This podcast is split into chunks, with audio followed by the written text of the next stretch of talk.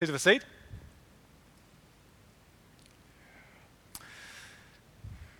So I imagine that uh, there's a lot of preparation going on to get ready for Christmas.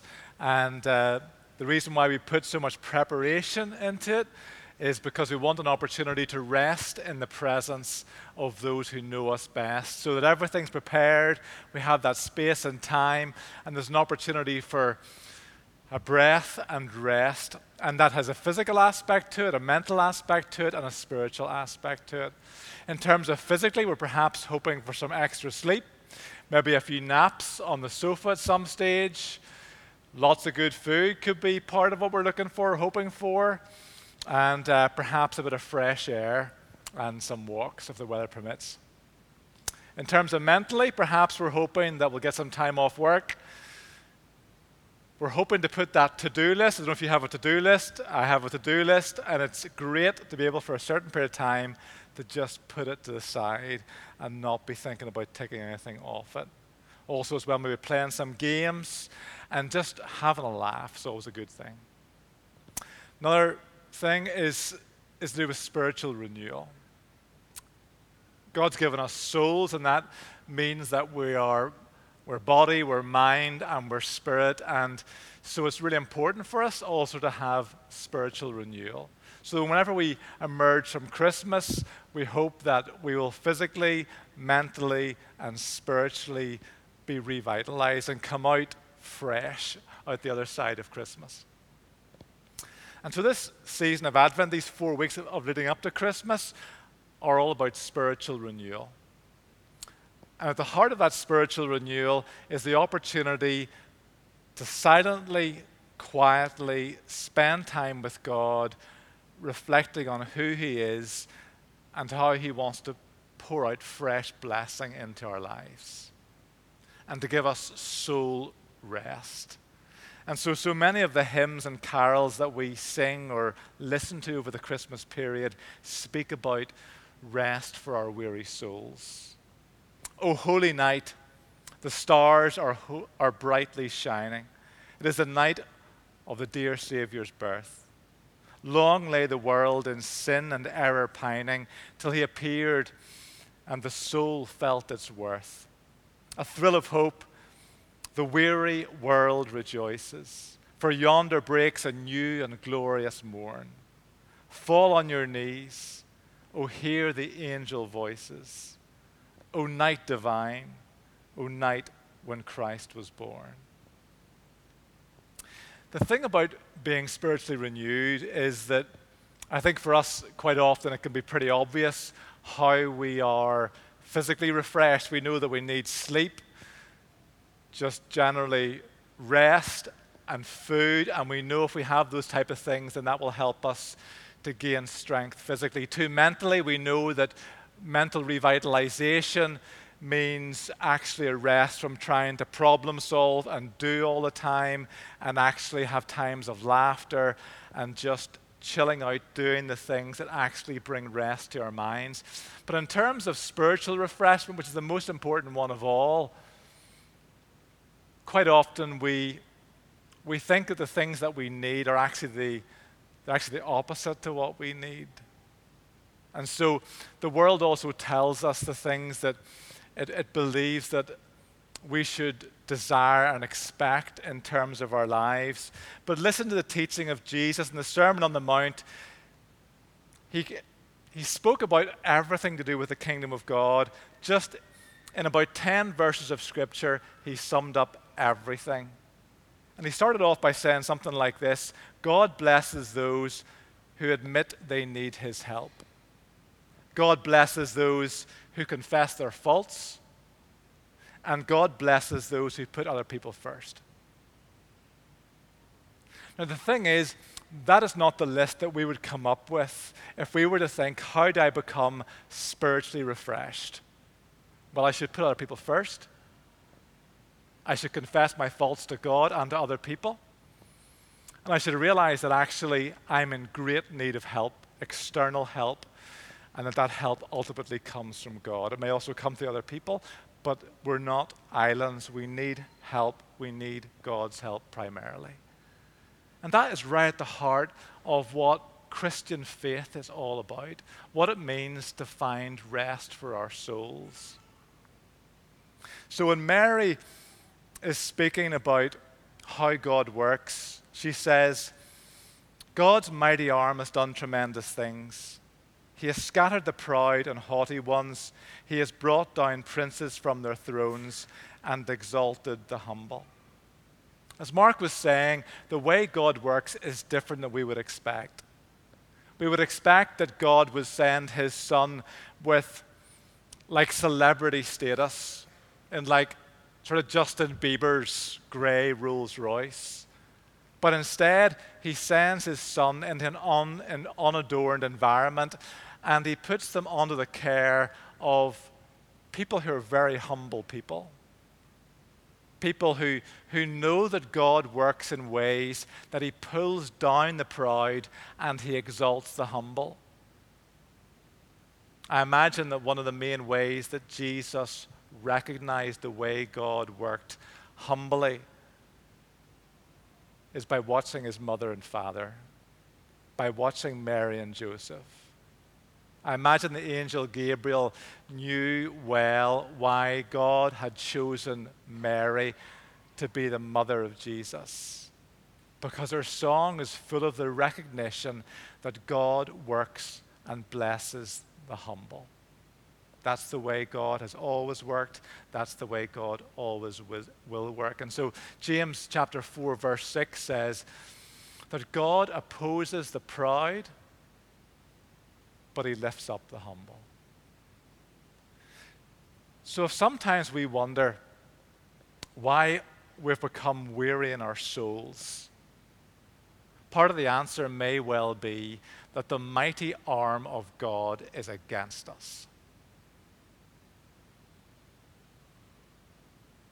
whenever you and I think proudly, speak proudly, or act proudly in any way, we are fighting against God Himself. And one of the reasons why we become so weary in our souls is because we are being opposed by the living God. That's one of the main reasons why we become weary in our souls. But God specializes in lifting up the humble. And that's what the whole Christmas story is about.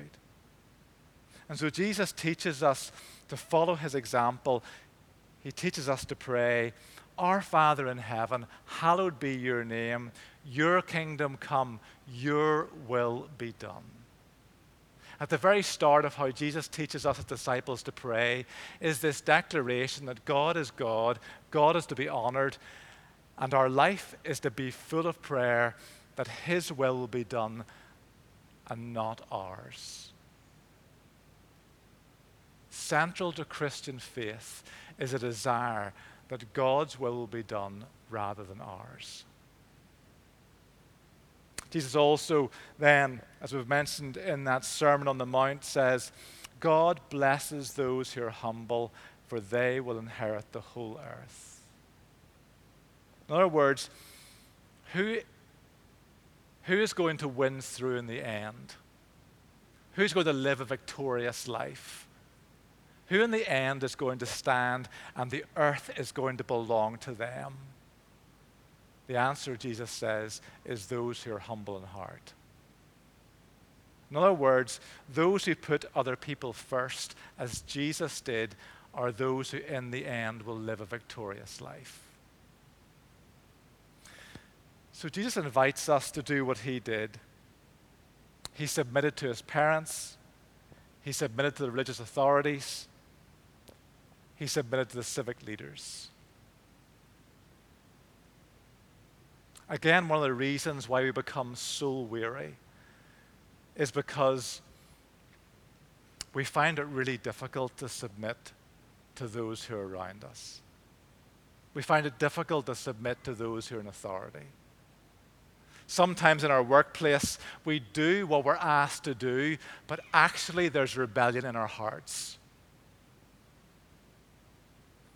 We go along with what we have to go along with, but in our hearts, there's this sense of, I'll do it, but hey, I really do want to. Jesus says that's not the way to get on. Jesus says, obey the leaders who are in government and pray for them so that they will exercise wisdom. It's not that we never say we want to call to account our government or those in leadership. Jesus was constantly saying, This is how you should operate. He was constantly saying to his disciples as well, the ones who followed him, have faith, believe, trust, be holy, be mature. But yet he constantly submitted to them. In the end, Jesus submitted all the way through his life to all those who were in authority. He submitted to his parents, he submitted to the religious leaders, he submitted to his disciples, he washed their feet. We are called as followers of Jesus Christ to submit to those who are in positions of authority above us and also those who are in positions of uh, submission to us, whether it be in the workplace or a family or a neighborhood or by dint of our age, whatever it happens to be we are called to actively submit to those who expect to be an authority under us or to expect to be an authority over us. That's not to say that we abdicate responsibility in our workplace or as a parent or a husband or whatever it happens to be. We have responsibility. And yet, Jesus shows us the way to live is actually living in submission. And that means to look out for other people and to live out the golden rule of Christian faith. Do to other people as you would have them do to you. It's about thinking what's it like to be in another person's shoes? What's it like to be in the shoes of our boss who we find it difficult to love and difficult to obey? What's it like to have their level of responsibility? What's it like for them to tackle some of the really naughty and difficult issues they have to tackle? What's it like for our parents with the responsibility they have? What's it like to be in the shoes of the people who are around us? That's the place where we start in terms of living a life in which we willingly submit to other people. Of course, ultimately, the one to whom Jesus submitted was his heavenly Father. And so, recognizing that in and through him, God was redeeming the whole of creation. And he was going to do it through the life and the death and the resurrection of Jesus Christ. Jesus even submitted to death itself. And the reason why he did is because he knows the Father lifts up those who completely humble themselves. If we want to find soul rest, there are some very unexpected ways that God calls us to think and to live. The one we looked at last week confess your faults to other people, own up to them, and confess your faults to God. A wonderful way to find rest for your souls. Be real. Be real with God and be real with other people. It's living in denial and living not in reality, which exhausts us. The other thing that exhausts us is always wanting to have our own way. The world tells us, human thinking tells us, that what we want to do is get ourselves to the place where everyone is at our beck and call. Everyone does what we want them to do. Whether we have the power or the money to just say, perhaps like some of those celebrities, do what I'm asking you to do, otherwise you'll not get paid or whether we seek to have people do what we want them to do, not by dint of ostensible power, but actually by manipulating them and their emotions so they will do exactly what we want them to do. All of us as human beings have techniques. We're either in the workplace or in our marriage or in the family or in our neighborhood. We try to get other people to do what we want them to do. And the world tells us that's what success looks like. Success is being able to get your own way. But there is nothing more exhausting in life than always having to have your own way.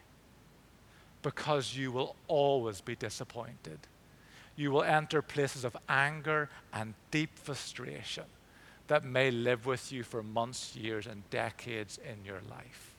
You will be an expert at making mountains out of molehills. You will utterly exhaust yourself. Jesus shows us the way to freedom.